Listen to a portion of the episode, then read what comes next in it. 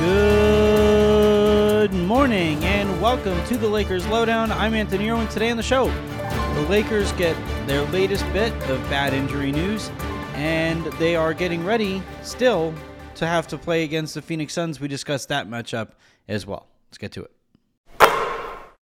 Frank Vogel said after practice today that Kendrick Nunn will be reevaluated in two to three weeks after suffering a bone bruise in his ramping up from dealing with an ankle issue. So that once again leaves the Lakers' backcourt incredibly shorthanded and might mean more Rajon Rondo, which means I need more alcohol.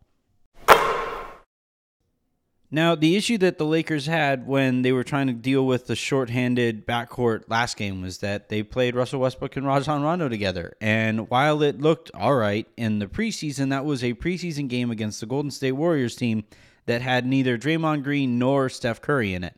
Uh, so, so thinking that that was going to, or that history was going to repeat itself, was optimistic, we'll say. Uh, I, I'll be interested to see if one of the tweaks that they make here is that uh, Rondo actually comes in a little bit later than he did, um, and and comes in for Russell Westbrook. And if he really, you know, if you really need to get him out there, you can play him with LeBron and with Anthony Davis because uh, LeBron isn't as poor a shooter as uh, as as Russell Westbrook is. So if you're trying to make Rajon Rondo minutes work, that's one way you can do it. Otherwise, you're doing it while LeBron James and Russell Westbrook aren't on the court. And I just don't know if it makes any sense to have any of those such minutes. Circling back to Nunn, though, he is now uh, joined by Wayne Ellington, who will not be available for tomorrow night's game or tonight's game by the time you guys are listening to this. Uh, so the Lakers will be will be without Talen Horton Tucker, Trevor Ariza, Kendrick Nunn, and Wayne Ellington uh, playing against an angry Phoenix team coming off of their loss to the Denver Nuggets, and let's just say I'm I'm I'm I'm not particularly optimistic here for a change. I would imagine that Vogel goes back to DeAndre Jordan starting, especially with DeAndre Ayton being uh, the opposing starting big. Uh, I, I will see last game or last time the Lakers entered a situation like this uh, they were playing and had then JaVale McGee start the game. Then it was the second game of the season.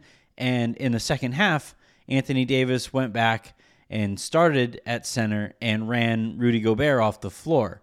Uh, so I, I we'll see if that you know comes to fruition again. But I, I would imagine that once again you're going to have that starting lineup of Russell Westbrook, Kent Bazemore, LeBron, AD and DeAndre Jordan.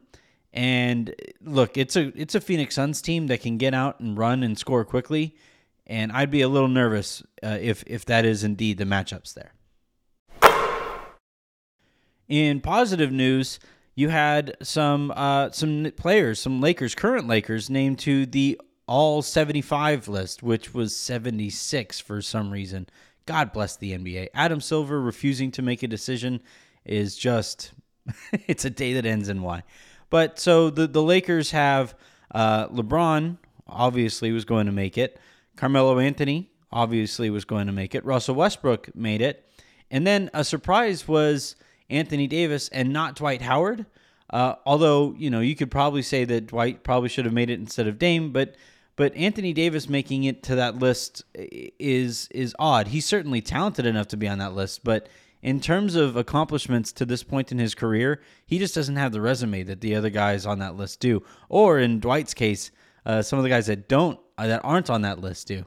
Uh, so, but still, congratulations to, to all of the, the Lakers and everybody who made it to that list.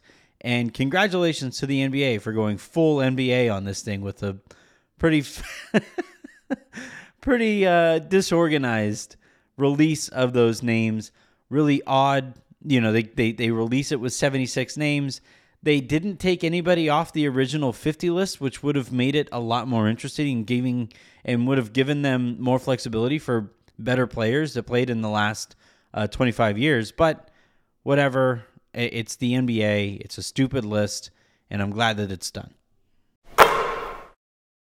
That's going to do it for this episode of the Lakers Lowdown podcast in terms of stuff that I want you to keep an eye out for. Well, as promised yesterday at the end of the show, uh, Sabrina and I dug deeper on some of the stuff that I wasn't able to get to because of the fire alarm situation in my house. Uh, shouts to Harrison for pulling fire alarms to, to make sure I don't criticize the Lakers too much.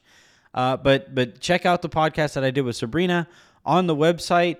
We have uh, Darius writing about the Lakers' shortage of wings and how that probably needs to get fixed sooner than later. Uh, Cooper wrote about Cooper Halpern wrote about uh, Avery Bradley's uh, second debut. Is that even possible? But his return to the Lakers and the impact that he made there.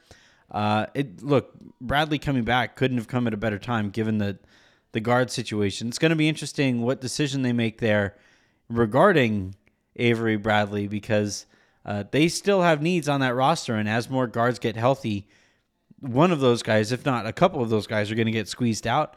And if they do, does it make more sense then for the Lakers to, even if it costs them a little bit more money, go out and get a player at a position that they that they currently need? Wing. They need a wing. Kind of a, a, a weird schedule for today. So you guys are going to listen to this pod and then Aaron and I are going to record the hook before the game because it's more of a league wide show than it is a Lakers specific show. And then that's going to send us into the weekend. So, uh, depending on something crazy happening in that Phoenix game or whatever, uh, I'm going to be talking to you guys on Monday. Until then, I'm Anthony Irwin saying have a good one.